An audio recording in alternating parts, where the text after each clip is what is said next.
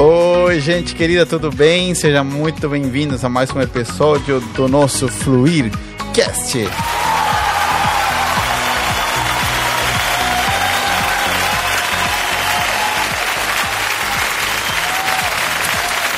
Muito legal. Hoje nós estamos com um convidado especial por aqui, Lucas. Daqui a pouco o Luquinhas já vai se apresentar, falar seu nome, sobrenome, que cidade que ele é. Ele é um amigo querido, hoje está com a gente aqui na nossa casa, então aproveitamos de gravar esse episódio especial e acredito que vai abençoar muito, muito a tua vida. Lembrando que você que está aqui no YouTube, você não é inscrito ainda no nosso canal, você pode se inscrever, aperta ali no sininho, no sininho de notificações, deixa um curtir. E se você está nos ouvindo no Spotify ou em outras plataformas de áudio que nós estamos disponíveis, segue o nosso canal lá e compartilha essas mensagens com outras pessoas, porque com certeza o que nós estamos comentando aqui na, na realidade da sala da nossa casa pode abençoar a muitas pessoas. Esse conteúdo, nós estamos aqui para isso, nós investimos tempo, recursos, justamente para poder tocar a vida de outros e que através daquilo que nós compartilhamos aqui, às vezes de uma forma engraçada, de uma forma diferenciada, possa abençoar a vida das pessoas. A gente nem imagina, às vezes, como uma palavra nossa pode gerar transformação, pode ser benção para a vida de alguém. Então, estamos com o Lucas aqui. Eu gostaria que, aos pouquinhos, na conversa, o Lucas se apresentasse, nos contasse primeiro o teu nome completo, que cidade que você é, é você é solteiro, casado, com filhos, sem filhos. Só aí, pastor. É um privilégio, né? Estar tá aqui participando desse podcast, né? Esse momento tão especial e importante, né? E meu nome é Lucas Camilo de Castro Amorim, né? Tenho, sou casado, né? 35 anos, casado com uma, uma esposa linda de Deus. Tenho dois filhos, né? A Melina de dois anos e seis meses e o Joshua que vai fazer um aninho, né, próximo sábado, dia 11. Olha que legal. E é um privilégio, né, um privilégio é, ter essa família tão linda ao meu lado nesse momento e, eu acredito que Deus tem muito para falar aos corações, né, às vidas que vão estar nos vendo, é, que, que estão nos assistindo nesse momento. Legal. Lucas, vocês moram em Curitiba? Eu moro em Curitiba hoje, né? Moro é, em Curitiba já fazem alguns anos. Quando vocês se mudaram? Vocês moravam onde? Em Foz antes? Eu morava em Londrina. Em Londrina? Né? Morava em Londrina, vim para Curitiba para estudar. Estudar engenharia. Foi um sonho que eu tive, uma vontade de fazer engenharia. E saí de, de Londrina para morar com meus avós, né? Meu avô, meu avô minha avó, e fui estudar em Curitiba para seguir essa carreira de, de engenheiro. E daí, depois de um tempo, vocês acabaram se mudando? Teus pais se mudaram para lá também? Um ano depois, eles mudaram para Curitiba, né? Eu falo que eu fui a, o responsável pela vinda de toda a família para Curitiba. Olha. Né? Por causa da, da, dessa escolha minha que eu tive lá, né? Uma Sim. brincadeira que eu faço, mas tenho certeza que é um propósito de Deus, né? Para todas as coisas. Mas eu iniciei isso aí com a família. Você né? foi o precursor, né? Em sair de lá. Uma, uma outra parte da tua família, a tua família é muito grande, uhum. né? Em Curitiba, no Paraná, vocês... É, teus avós foram muito conhecidos, né? Famosos na parte do ministério, é, pastores reconhecidos que foram né, os encarregados de ser precursores em muitas áreas, né? E uma outra parte da tua família morou em Foz também, certo? Sim, a, gente, eu nasci em Foz, né? Ah, ok. Eu, eu sou de Foz do Iguaçu e uma, uma a, a, depois que o meu avô e minha avó foram para Curitiba, é, meus tios, né, tia Tânia, tio Joel, são pastores ali na, na 47 EQ, eles ficaram um tempo lá, daí na sequência foram indo, né, pra, pra Curitiba. Aos todos, poucos, a, aos a poucos, família toda a família foi migrando, foi, né? Foi migrando, né? Pra Curitiba. Tio Moisés, Márcia, né? O tio Marquinhos foi, na época que era solteiro, foi junto com eles, né? Na época okay. pra Curitiba. Mas daí depois os filhos foram. Sim. Daí meu, a gente, né, o pai e a mãe foram pra Curitiba também. A gente foi pra Londrina por causa do, do parte profissional do pai, né? Certo. E daí depois, quando eu fui para Curitiba estudar, na sequência ali de um ano eles já vieram atrás. Eles também foram atrás. É. Legal. Toda a tua família, então, desde que você se conhece por gente, né? A gente uhum. usa essa expressão. Sempre estiveram envolvidas em servir a Deus, servir pessoas, em de alguma forma, né, uma parte da tua família pastoreando igrejas à frente, abrindo trabalhos, é, e os demais envolvidos de alguma outra forma, né, sempre servindo ali de alguma forma. Sim. Como você lidou com isso sendo pequeno? Quais são as tuas lembranças de, desse, de, desses momentos, né? As, as lembranças é, desse momento, para mim, é, começaram em Londrina, né? Okay. Quando é, a gente chegou, eu já tinha uma, uma, uma faixa etária, né? Onde eu conseguia entender já melhor as coisas, né? Ok. E onde o pai e a mãe estavam ali no ministério também. E sempre envolvido com, com, com jovens, né? Com a juventude. Okay. Então foi ali que começou a, a, a, esse start na minha vida, né? Então, Teus pais cuidavam ou trabalhavam junto com o Ministério dos Jovens nessa época, em Londrina? No começo em Londrina não, eles sempre estavam ali como é, trabalhando, né, com os pastores da igreja local certo. lá, né, na comunidade da Graça. Uhum. Sempre, né, começaram como diácono, né, coordenador, dispostos diácono, a servirem a servir. no que fosse necessário. E foram até o dia que eles chegaram à, à, consagração de, de de pastores. Como, de, como, pastores lá, né? Ok. E daí assumiram os, os, jovens também, antes né, de ser consagrados pastores, já cuidando dos jovens ali, envolvido com a juventude. E nós quatro, né? Eu tenho mais três irmãos, né? Um irmão gêmeo. Ok. E sempre envolvido na obra, ajudando, auxili auxiliando eles. E trabalhando com eles. E eles nos encaminhando também na, no caminho, né? Nos levando na igreja, nos, no, no na, na, na, escola bíblica, quando tinha a, a, os eventos de criança, depois adolescente, depois jovens, né? Sempre nos instruindo. É, eu falo que hoje eu, eu, eu devo a eles e louvo a Deus a ele, a, aos meus pais porque eles nos instruíram e sempre foram, é, tiveram essa companhia, né? Essa parceria de estar levando a gente na igreja, de estar nos, no, no é, nos dando a oportunidade de estar, né? porque a gente, né? Jovem, né, é adolescente. Sim, a gente não pensa nisso, né? Não pensa e não, não tem a capacidade de ir sozinho, né? Então Isso. eu sempre falo e agradeço a eles por esse, por esse privilégio. Como é importante, né, os pais, uhum. porque a gente estava, antes de, de iniciar esse episódio, nós estávamos conversando um pouco sobre isso. É fundamental a nossa tarefa de de incentivar os nossos filhos com o nosso exemplo, de levar, às vezes eles não querem ir, mas Isso. porque a gente sabe que eh, nós não estamos levando eles para um ativismo religioso. Nós sabemos que tem gente que vive a realidade do cristianismo não como uma, uma filosofia de vida. O cristianismo não é uma religião, né? O cristianismo ele tem a ver com uma experiência com Deus salvadora, redentora. Jesus nos salva e ele nos introduz a uma nova vida. Então o cristianismo é, o cristianismo é esse novo estilo de vida que Deus nos dá. Só que a gente sabe que tem pessoas que vivem só um ativismo, que só acharam um lugar legal para dedicar o tempo, que às vezes não tem o que fazer tem gente que vive assim. Mas, quando nós somos pais que amamos a Deus, nós sabemos da responsabilidade, da importância que tem levar os nossos filhos, né? Aconteceu com você quando você era criança. Agora isso acontece com teus filhos, né? Eles estão constantemente com você em todo canto, você, a Débora, tua esposa. É, e eu queria que a gente contasse um pouco, Lucas, é, é, da tua história em Curitiba, é, em que ministério você chegou na época quando você se mudou, é, e, e, hoje, né? Hoje você está experimentando uma transição. Uhum. A, nós acabamos de estar juntos no final de semana passado. É, você está assumindo é, oficialmente como pastor do Ministério dos Jovens da tua igreja local, que é a é, 47 Igreja do Evangelho Quadrangular em Curitiba, né? O nome comprido. Uhum. É, dos pastores Joel e a pastora Tânia né? E haviam outros pastores que também são amigos nossos, pastor Valdemar e pastor Isabela. Mas hoje você está assumindo a liderança e o pastoreio oficialmente, né? Mas eu gostaria que você nos contasse um pouco da tua trajetória, porque você é um menino normal como todos os demais, né? A pessoa pensa que um pastor ele é uma pessoa é um ET, né?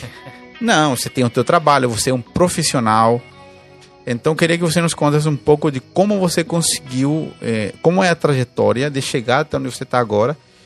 E eu queria que nós frissássemos numa coisa, que eu acredito ser de muito valor. É, alguma vez o teu trabalho, né? Você é um, é um excelente profissional. Você viaja demais, ou viajava, né? Hoje mudou um pouco com a pandemia. é, o teu trabalho, a tua área profissional te impediram de, de servir a Deus? Porque tem gente que usa o trabalho como uma justificativa, né, para não servir a Deus. Como você vê a tua trajetória desde o dia em que você chegou no ministério, quando você começou ali, como foi? Você começou fazendo o que lá? Então, é, eu comecei logo que a gente foi ali para 47, né? Vamos falar de Rota 47. Isso. É um ministério, o Ministério né? de Jovens Isso. da Igreja 47 tem um nome, né? É uma marca registrada que tem, são poucos que Uhum. tem. E se chama Rota 47. Então a gente vai. O Lucas está até com a camiseta, camiseta da Rota aqui. 47, né? É, então vamos nos referir. Quando a gente falar Rota 47, você já sabe que é o Ministério de Jovens que o Lucas agora pastoreia, né? Então, a gente. Antes daí de ir para essa igreja, né, Alejandro, para 47 e aqui, né, e de ter o ministério Rota 47 cons- consolidado, eu vim então para Curitiba para estudar. E meu avô pastor, né, titular da igreja onde a gente congregava, ele me deu um, é, uma oportunidade de eu estar trabalhando na igreja como técnico de som. Sempre gostei muito disso, né? Legal. E até porque a, a, a, engenharia, né, sempre foi algo que eu quis, né, desde é, quando eu escolhi essa profissão. Então, eu- muito ligado, né? muito ligado, né, muito ligado. Lógico, tem segmentos, mas muito ligado, né, a- até a parte de- da tecnologia em si. Então, ali eu comecei com, o, com a parte de, de, de, de, de música, né, áudio ali em relação a, a técnico de som registrado, né, eu era fun- funcionário da igreja, não só por, por meu ser é, pastor, mas é algo que eu sempre gostei e trabalhava lá em Londrina também com, com som, né. Ok. Então lá eu já era técnico de som. E, e como eu vim para estudar, né, precisava de um trabalho também, tinha essa oportunidade, essa vaga, eu comecei ali. E ali eu comecei a me dedicar. É, um ministério, né, ali dentro, mas algo que ficava escondidinho ali, né? certo. Sem Então, aparecer muito, sem né? aparecer muito. Ali eh, comecei a trabalhar um pouco com os adolescentes, né? Envolvido um pouco com jovens, porque como eu era um técnico de som mais jovem, Jovem. sempre estava envolvido com isso, né? Certo. Então a gente foi então pra. a- Deus então é, chamou a gente pra estar ali na 47 EQ e ali começou a parte do ministério, onde eu sempre tive é, nesses período de 14 anos, né, ali que sempre na parte de auxiliar, ajudando, né, os pastores que iniciaram, é, os pastores que iniciaram os jovens ali foi meu pai e minha mãe, né? Ok. Então eles ficaram ali três, três anos e daí na sequência o pastor Valdemar Assumiu. assumiu, né? Até agradeço, quero deixar um abraço aqui para eles, né? É um privilégio estar aqui com o Alejandro, um amigo deles que eles nos apresentaram. E, e trabalhamos é, ao longo desses anos, daí então Fizeram de tudo. 11 anos, de tudo, né? De- Auxiliando desde organizar cadeiras, cadeira, tirar lixo do chão, limpar banheiros. organizar a igreja depois de evento, estar Ou seja, só para a pessoa entender, né? Todo mundo vai num culto, ama o culto. Uhum. É, o louvor, a palavra, um culto poderoso, o pessoal chora. Todo mundo vai feliz para casa, vai comer o seu lanche. Isso. É o lanche sagrado do crente depois de Depois sair de um do- culto, né? principalmente os jovens. E vocês ficavam fazendo o quê? Limpando, né? Ah, às vezes até Madrugada dentro. três, quatro horas, né? Da Dependendo madrugada. Do, da madrugada, dependendo do, do tamanho né, Do do, evento. evento. né? A gente saía da igreja ali tarde. Na verdade, cedo, né? Do outro Sim, dia. né? isso é do outro dia. Isso. Mas e, e nunca, nunca a gente achou ruim, né? E sempre é, linkando com a parte profissional que estava em paralelo, né, pastor? Então, me formei em engenharia, Sim. né? Nesse período, então, que estávamos é, trabalhando ali com os jovens, né? Então, sempre é, é buscando mesmo nunca deixar nem a parte cir- é, circular, né? De trabalho profissional e muito menos o ministério. Ok. né? Então, me formei, me- demorei um pouco para me formar porque eu escolhi trabalhar e estudar ao mesmo tempo. Aí, aí fica mais complicado, então, né? eu, eu, eu fiz a engenharia elétrica e trabalhava, né, período integral e estudava à noite. Então, Uau. eu levei aí bons anos para conseguir me formar, mas graças a Deus não desisti, fui até o final, porque era um sonho meu, Sim. né? E eu consegui me formar. E hoje eu, eu sou engenheiro eletricista, né? Sou, é, é, é a minha profissão, né? É dar suporte, ajudar. Você trabalha numa empresa internacional? Eu trabalho numa, numa multinacional, uma empresa americana, né? SNC Electric. E hoje eu trabalho na parte de engenharia de aplicação, né? E suporte ao cliente. Então, a, a minha vida ali é bem corrida, né? Antes da pandemia, viajava tipo, quase toda semana, né? E não eram viagens só, tipo, dentro do Paraná. Era Sim. viagem Brasil e Internacional, América do Sul. Né? Uhum. né? E fora as oportunidades que eu tive de ir para a Matriz também algumas vezes em alguns certo. treinamentos. Nos Estados Unidos? Nos Estados Unidos. Certo. Fiquei em Chicago a Matriz. E sempre trabalhando com o Ministério. O Ministério, né, em paralelo ali. E nessa época você noivando, no... depois casado. Casa, casando, tendo filho, primeiro filho, segundo filho. E agora assumindo a, a o pastoreio, o oficialmente, pastoreio né? Oficialmente ali. E sempre foi um privilégio, né? Nunca colocamos dificuldade.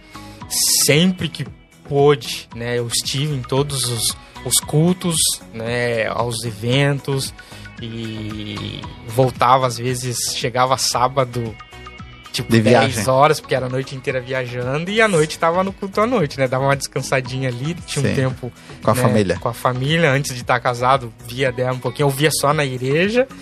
Depois de casado era ali um tempo, almoçava, à Sim. tarde já tava para ensaio, daí... O casamento de vocês sim, feliz? Nossa, não. De, de forma alguma. Eu, eu parece chocante o que eu tô te perguntando. É que muita gente pensa, Lucas. É óbvio que tem um, um equilíbrio nós, nós falamos disso. Gente, tem criança ali, é normal. Tem seres humanos é. nessa casa. Fique tranquilo, você está assistindo, é normal. Então, o que acontece? Os bebês estão ali chorando, faz parte do, do, do, processo.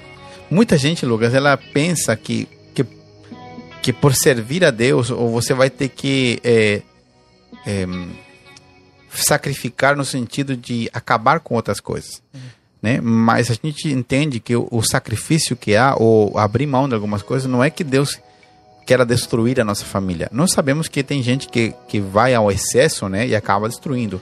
Mas esse nunca foi o propósito de Deus. E uma coisa que eu vejo na vida de vocês é essa alegria constante, é mesmo tendo uma vida tão cheia de compromissos, você podendo cumprir com teus pais, honrando eles, a Débora honrando os pais dela, vocês cuidando muito bem dos seus filhos e hoje vocês assumindo né, é, a ordenação pública ao pastoreio. Por quê? Todo ministro do evangelho, seja um pastor, seja um evangelista, seja um apóstolo, um profeta, antes dele ser reconhecido publicamente ser ordenado, ele já está exercendo o seu ministério. Então, o que aconteceu é, nesse final de semana foi a ordenação pública de vocês ao pastoreio de algo que vocês já estavam executando. Só que é um processo longo de servir, de. Né, eu sempre brinco aqui na nossa igreja em Fluir da Vida, aqui em Balneário Camboriú, onde nós somos pastores, temos o privilégio de ter é, visto nascer esse ministério junto com outras famílias, é que todo bom pastor, ele começa limpando banheiros. Sim. Porque a vontade de servir, né? Porque o que acontece? Eu, eu, uso essa expressão porque é, é o lugar onde menos as pessoas querem trabalhar, né? limpando. Só que se a gente tem a consciência de que aquilo que nós fazemos, fazemos para abençoar a vida de outros, para que outros sejam mais confortáveis, para que outros possam ter um encontro com Cristo, a perspectiva do nosso serviço muda, né? Sim, com certeza. E foi servir. Esse período todo, né, foi servindo mesmo aos nossos pastores, né, Valdemar e Isabela, ao ministério da, da pastora Tânia e do pastor Joel com os jovens, né, ali com os adolescentes e muito é muito gratificante, né? Todo esse período que a gente uhum. teve e eu acredito que esse chamado é algo que, que foi brotando, né? Foi algo que a gente foi é, conquistando ao longo do tempo, né? E, ok. E não foi a minha família, não foram os meus filhos, a minha profissão, né? Às vezes o cansaço que, que, que me tirou do foco, né? Uhum. Isso foi algo que foi foi trabalhando nos nossos corações, no meu coração, no coração da minha esposa, porque a gente sempre amou muito as pessoas, né?